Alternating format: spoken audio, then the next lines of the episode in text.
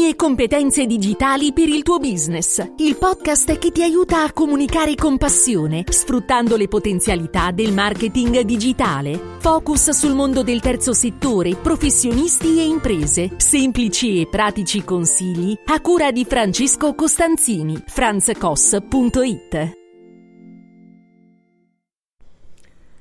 Ciao, sono Francesco Costanzini, consulente e formatore in ambito di web marketing. Aiuto gli altri, in particolar modo il mondo del terzo settore, a comunicare. In questa puntata eh, vorrei eh, farti una domanda. Il tuo sito web funziona? Partiamo da qua. Eh, ho ricerca, ho letto una ricerca eh, del, in realtà un po' vecchiotta, del 2017, si chiama Startup SEO ehm, che è fornita da Instilla, ha analizzato il grado di digitalizzazione delle imprese diciamo, di nuova generazione, le cosiddette start-up. Dati molto interessanti quelli che sono emersi. Diciamo che ehm, il 72% delle quasi 7.600 imprese che si sono registrate, ehm, registrate a luglio 2017 hanno un sito web, però pare che quasi solo la metà di essi funzioni. La metà che non funziona quali problemi ha? Sono stati evidenziati alcuni errori dallo studio. Uh, un sito web non accessibile, un sito web ancora in costruzione, dominio scaduto o in vendita.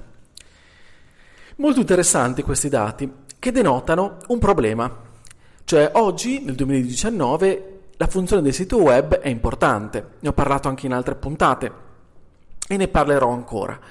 Non ti sto qui adesso a spiegare tutti i motivi per cui eh, ti suggerisco di avere un sito web. Ma a parte questo, dando per scontato appunto l'importanza del sito web, andiamo a vedere perché è importante che funzioni, cioè cosa vuol dire un sito web che funzioni. Un sito web che funziona, innanzitutto un sito web che è fruibile, cioè che gli utenti riescono a raggiungere e riescono a visionare correttamente al di là del dispositivo con cui in quel momento stanno navigando, quindi che siano su desktop, personal computer, che siano su tablet oppure invece siano sul loro smartphone, è importante che il sito che viene presentato, che compare dopo avere eh, appunto digitato l'indirizzo oppure che il, il sito venga, sia frutto di una ricerca, che il sito si deve essere correttamente visionabile dall'utente, correttamente fruibile, ok? Correttamente fruibile vuol dire che i contenuti devono essere ben, ben letti immediatamente disponibili, non ci devono essere tempi troppo lunghi di caricamento e, e, tutti i contenuti all'interno del sito si devono adattare a seconda dello schermo con cui noi stiamo visionando. Benissimo, questa è la prima, diciamo, indispensabile eh, condizione per cui puoi, verific- puoi verificare se il tuo sito web in qualche modo è cosiddetto responsivo, quindi questa la responsività è un concetto molto importante. Quindi se scegli appunto, abbiamo detto che è importante, se scegli di avere un sito web è importante che funzioni, quindi, quindi questo è il primo requisito, la responsività. Ma non solo. Un sito web non può essere frutto di improvvisazione o frutto del fatto che senti l'importanza di dover fare un sito, perciò lo fai e, o lo fai fare, eccetera, eccetera. Il sito deve essere il frutto di un progetto, ok? Deve essere uno strumento che derivi da un progetto, da una strategia che è a monte. Quindi bisogna ragionare prima a monte sul progetto e dopodiché costruire, costruire il sito.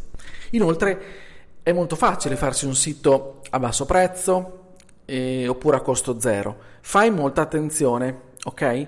Perché non è detto che questa tipologia di siti facciano a caso, su, a caso tuo. Un sito davvero eh, che funzioni e può essere determinante per trovare utenti disponibili ad ascoltarti e a visionarti, ok?